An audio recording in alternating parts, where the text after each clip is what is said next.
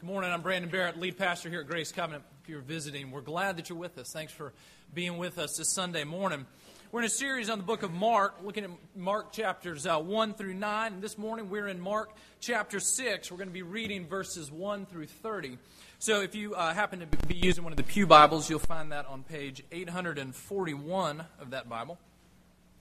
Week in, week out, as we go through the book of Mark and look at what Mark has to tell us about who Jesus is, we are seeing as we go through the series that Jesus is the King who has come. And so week in, week out, we're talking more and more about what does it mean that this King has come and what are the implications for us. So to Mark, we turn again this morning. Let me pray for us and we'll dive right in. Let's pray. Father, we come this morning and pray that you would meet us here in your word, for it is your word speaking to us. Would you show us today the goodness and beauty of who Jesus is? Would you mercifully show us our own hearts? Would you draw us to you? Father, we come and ask this not in our own power. Under our own power, we would run from holiness like this, from beauty like this. But instead, we come and ask in the name of Jesus, who has come, that we might be reconciled to you. You pour out your Spirit on us that we might hear you speak. Lord, we ask for that today. And we ask it in the name of Jesus. Amen. Mark chapter 6, verses 1 through 30. Jesus went away from there and came to his hometown, and his disciples followed him. And on the Sabbath he began to teach in the synagogue, and many who heard him were astonished, saying, "Where did this man get these things? What is the wisdom given to him? How are such mighty works done by his hands? Is not this the carpenter, the son of Mary, and brother of James, and Joseph, and Judas, and Simon? And are not his sisters here with us?" And they took offense at him. Jesus said to them, "A prophet is not without honor except in his hometown, and among his relatives, and in his own household." And he could do no mighty works there, except that he laid his hands on a few sick people and healed them. And he marveled because of their unbelief. And he went about among the villages teaching. And he called the 12 and began to send them out two by two and gave them authority over the unclean spirits. He charged them to take nothing for their journey except a staff, no bread, no bag, no money in their belts, but to wear sandals and not put on two tunics. And he said to them, "Whenever you enter a house, stay there until you depart from there. If any place will not receive you and they will not listen to you, when you leave, shake off the dust that is on your feet as a testimony against them." So they went out and proclaimed that people should repent. And they cast out many demons and anointed with oil many who were sick and healed them. King Herod heard of it, for Jesus' name had become known. Some said, "John the Baptist has been raised from the dead. That is why these miraculous powers are at work in him." But others said, "He is Elijah," and others said, "He is a prophet like the one of the prophets of old." But when Herod heard of it, he said, "John, whom I beheaded, has been raised." For it was Herod who had sent and seized John and bound him in prison for the sake of Herodias, his brother Philip's wife, because he had married her. For John had been saying to Herod, "It's not lawful for you to have your brother's wife." And Herodias had a grudge against him and wanted to put him to death. But she could not, for Herod feared John, knowing that he was a righteous and holy man, and he kept him safe. When he heard him, he was greatly perplexed, and yet he heard him gladly. But an opportunity came when Herod on his birthday gave a banquet for his nobles and military commanders and the leading men of Galilee. For when Herodias' daughter came in and danced, she pleased Herod and his guests. And the king said to the girl, "Ask me for whatever you wish, and I'll give it to you."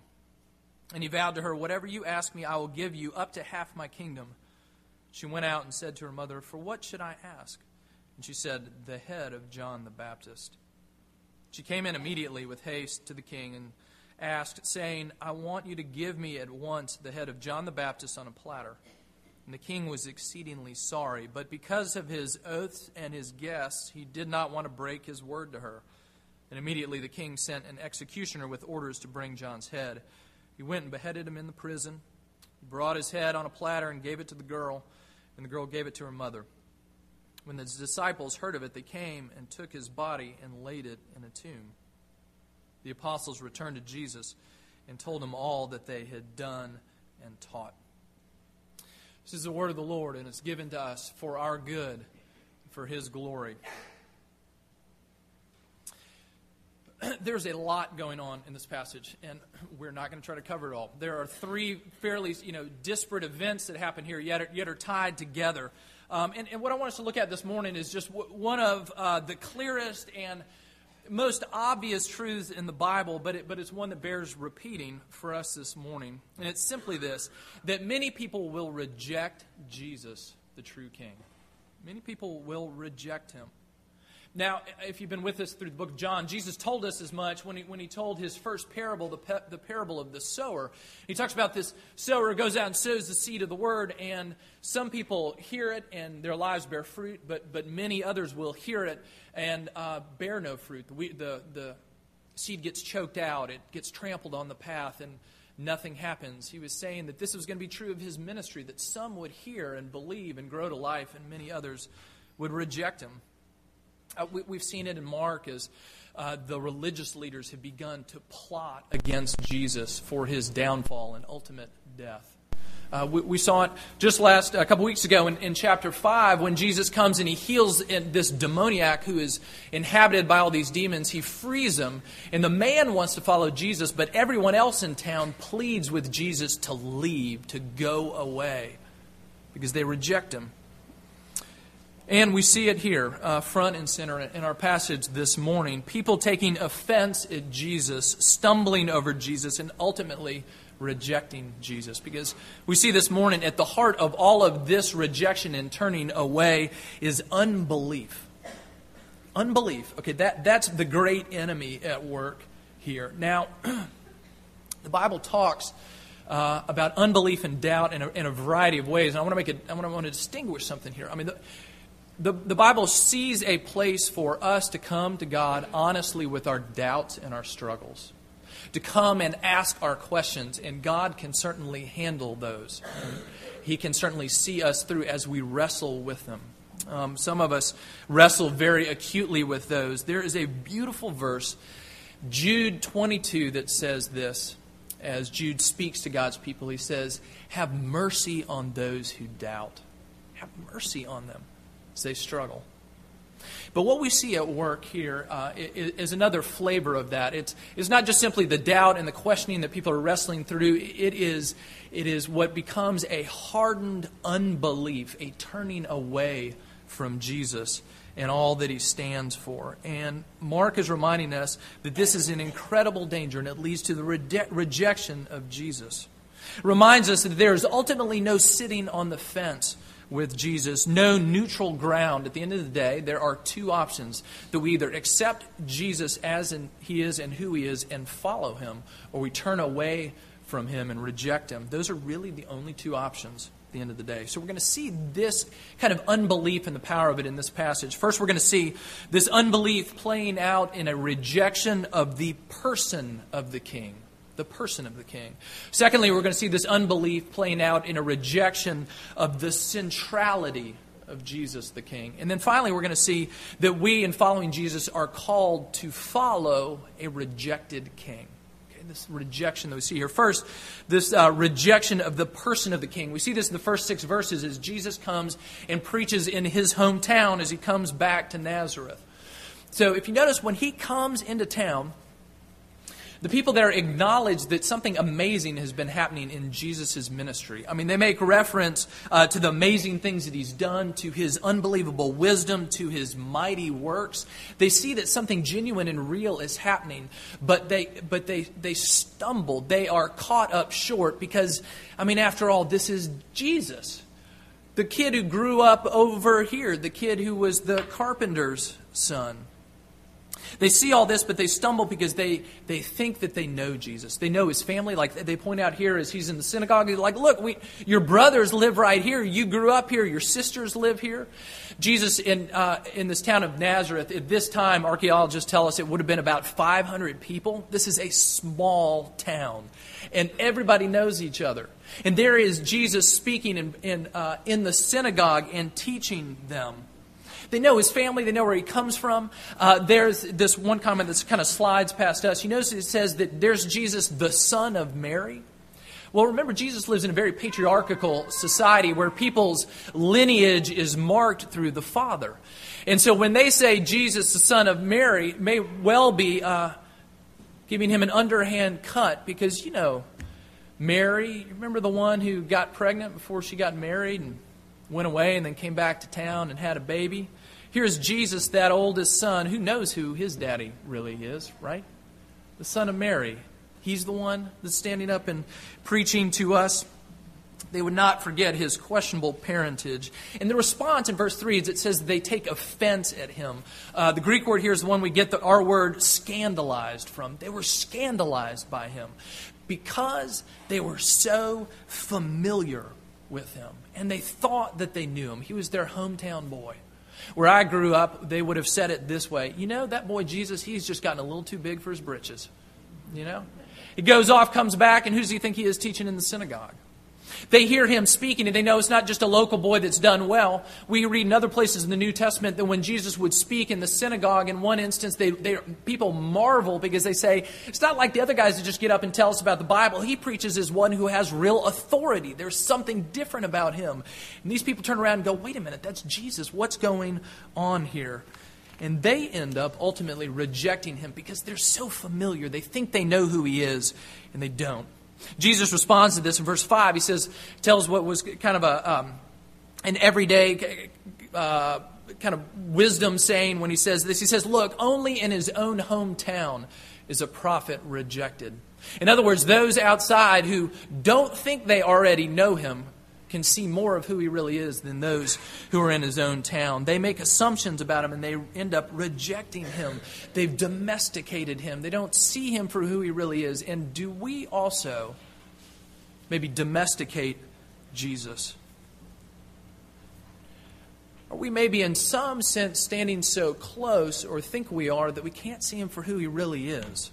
Are we maybe in a similar boat to the folks that grew up in his hometown?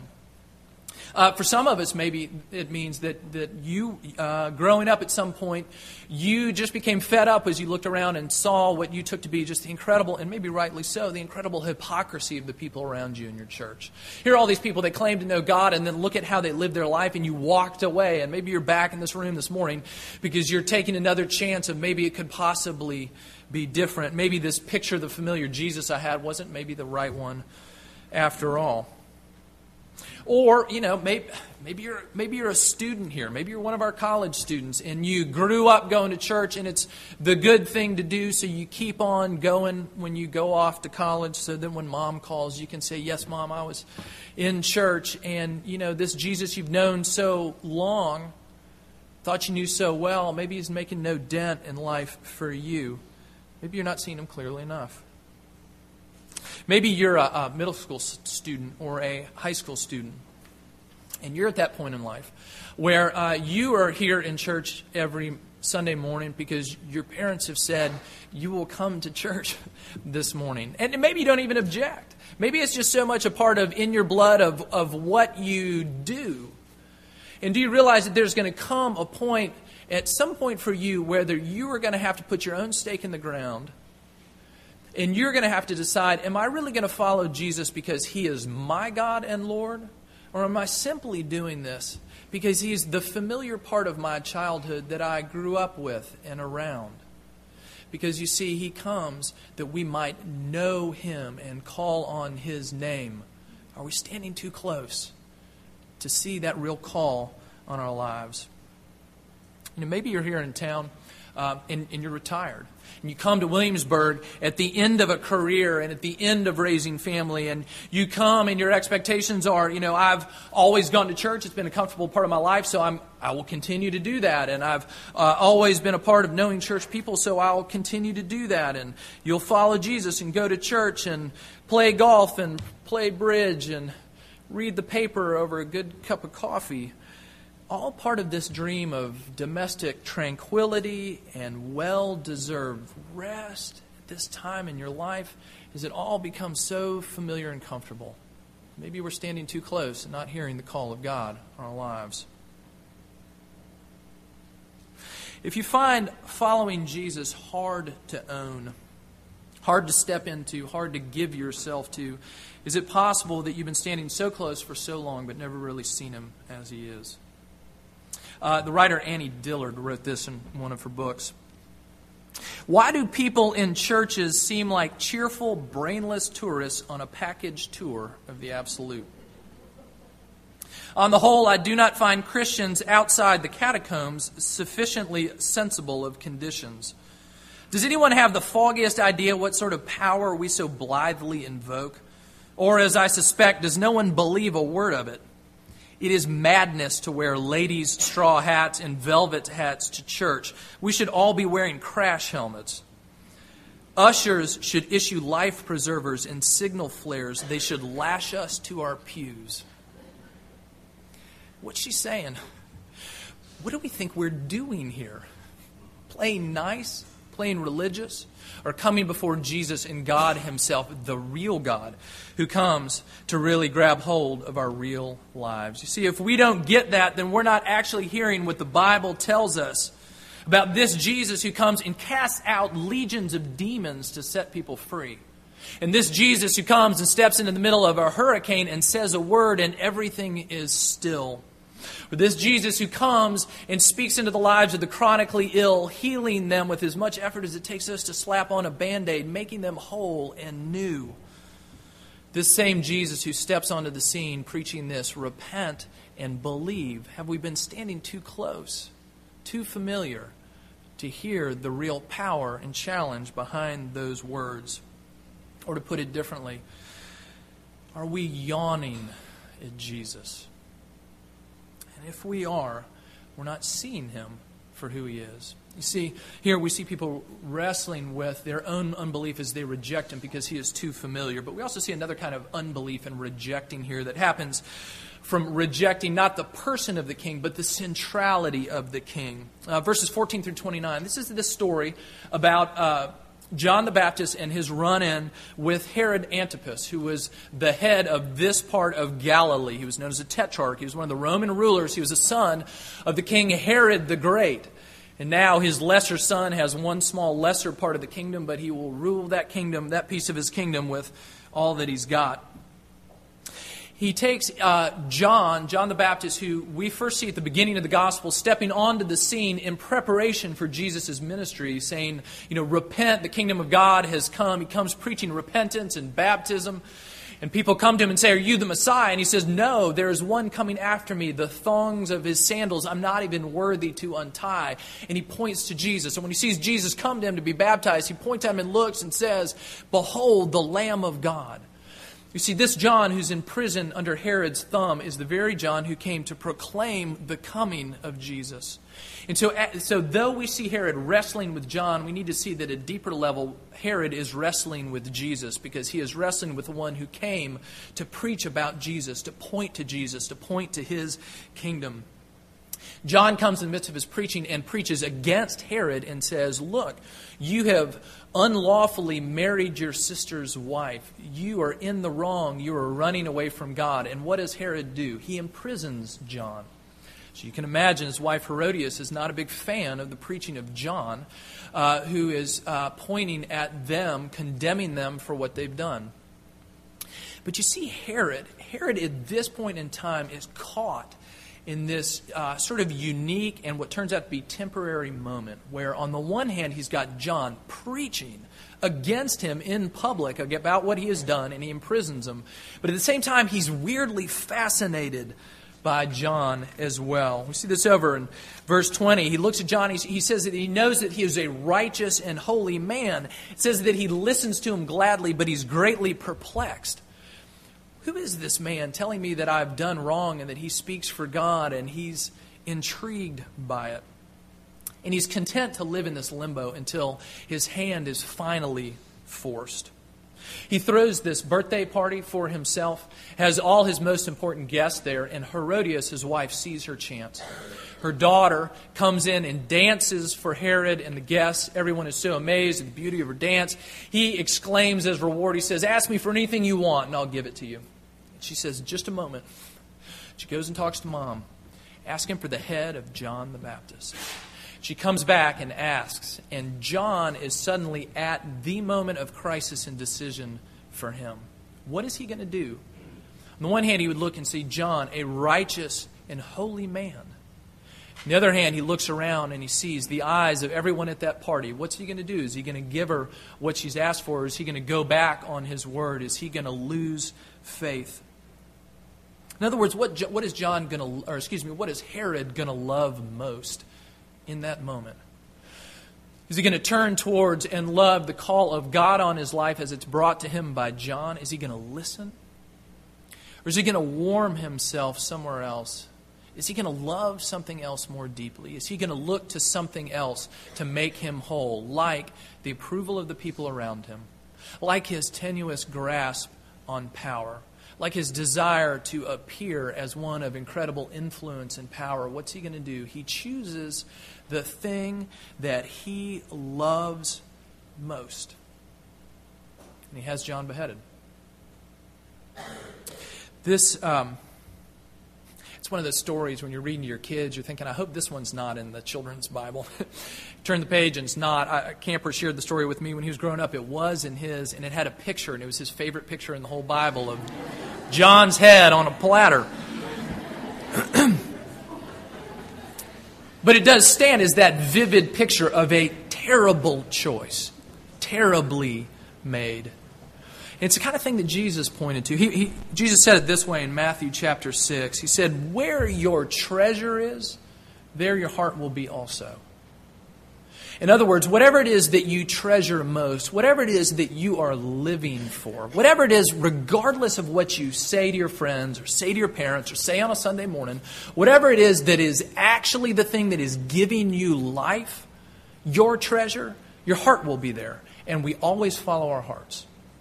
We will always choose in line with the thing that we love most. And we see Herod do that as he has the choice. He chooses the thing that he loves most, the approval of those around him, his hold on power.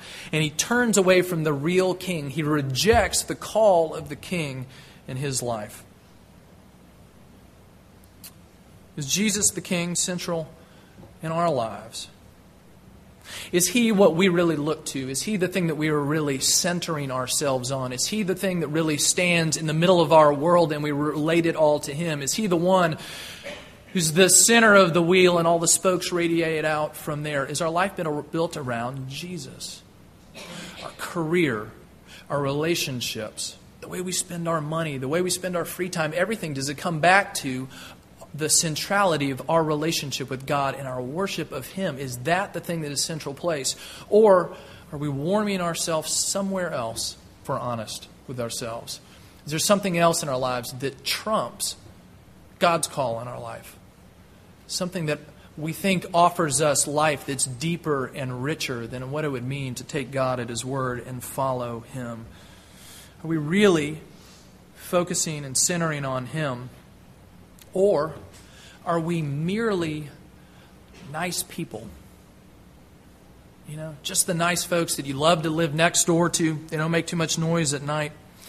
Pleasant, socially acceptable, kind when needed. But you know what it's like to be, as I certainly do, to be merely a nice person. What happens? Everything's nice and fine until sooner or later someone around you, finds the button and hits it, and all the niceness evaporates and falls away, right? Somebody pushes that. You've seen this if you have children.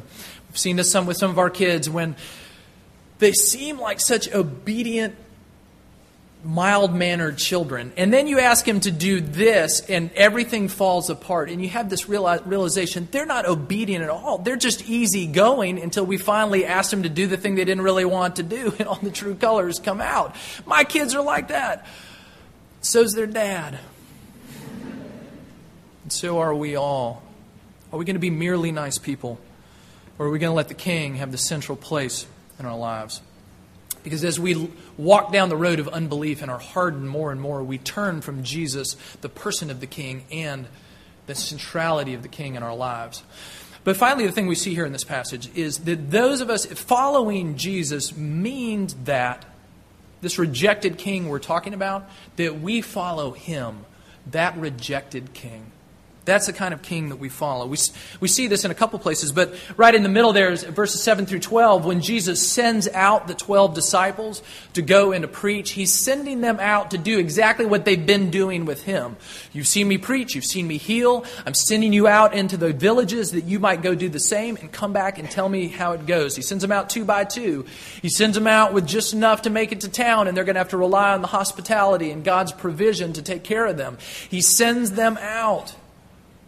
He says, go heal and preach. And then he says this to him: if you go into a town and they will not receive you, if you are rejected, then when you leave, dust the very dust of the ground off the soles of your feet as you leave. And that was a sign of judgment and warning. Good and faithful Jews, when they left Palestine, the Promised Land, and went in Gentile areas, when they came back into their homeland, they would wipe the dust off their feet from those pagan Gentile lands before they stepped back onto God's land. And here Jesus is saying, when you go into a village here in God's place, among God's people, if they reject you, then treat them exactly as you would anybody on the outside. He says it is a message of judgment against them, because he's saying this is for keeps. And he says to them, in other words, you at times will be rejected. Jesus is basically saying, I guarantee it for you. Just as I have been rejected, you will be rejected as well. And then we see in the story of Herod and John a picture of what that rejection can really look like. Last week we talked about a literary technique that Mark uses called the Markan Sandwich, where he'll start telling one story, then he'll tell another one, and then he'll come back to the first story. And the effect is to focus us into the middle story that ties everything together. Well, here we see Jesus sending out the 12 disciples, talking to them about the fact that they at times will be rejected. Then in verse 30, it's just one verse, but we see the disciples coming back to him to report about what's happened in their ministry. And smack dab in the middle is the story of John the Baptist, this forerunner of God's kingdom, being rejected and being arrested unjustly and being cruelly and unjustly put to death. And Mark wants us to know that if we, like these disciples, and like John the Baptist, are going to follow this rejected king, there will be times and ways in which we too will be rejected, just like our master. One of the commentators puts it this way: John's martyrdom exemplifies the consequences of following Jesus in a world of greed, decadence, power, and wealth. Mark sandwiches the brutal and moving account of the martyrdom of the Baptist between the sending of the 12 and their return in order to impress upon his readers the cost of discipleship. See, he says that if we are going to follow him, then we are following a rejected king.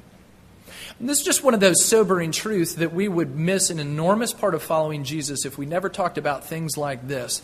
That following Jesus means going where he goes, and he went to the cross. And Jesus calls his disciples to follow after him, to go in his way, and that means that often we are going to face very real rejection too, and maybe even death. It might just come in the form of the cold shoulder, being turned out of a circle of friends, being turned down for a job, being turned down for who knows what, or much, much worse. It's happened before. It happened to Jesus. It happened to his friends and followers, and it's happened throughout the history of the church. You know, some people stumbled and fell because they were too close to Jesus, and others stumbled and fell because they didn't want to follow in the way of Jesus. Is this going to be the point for some of us where we stumble and fall? I didn't get into it for this. Not death. Not death to my desires, not death to my own dreams for the future, not death to every shiny thing I've hoped from myself. Not a death that would cause me to cast myself in Jesus and trust him come what may, no matter what. But he says that's what he calls his disciples. He calls us to. How are we going to do that? How are we going to follow like that? How are we going to follow if Jesus leads there? John chapter 6, there's a crucial moment in the ministry of Jesus where Jesus has been preaching to the crowds very hard words, and people began to leave. The crowd just begins to peel away.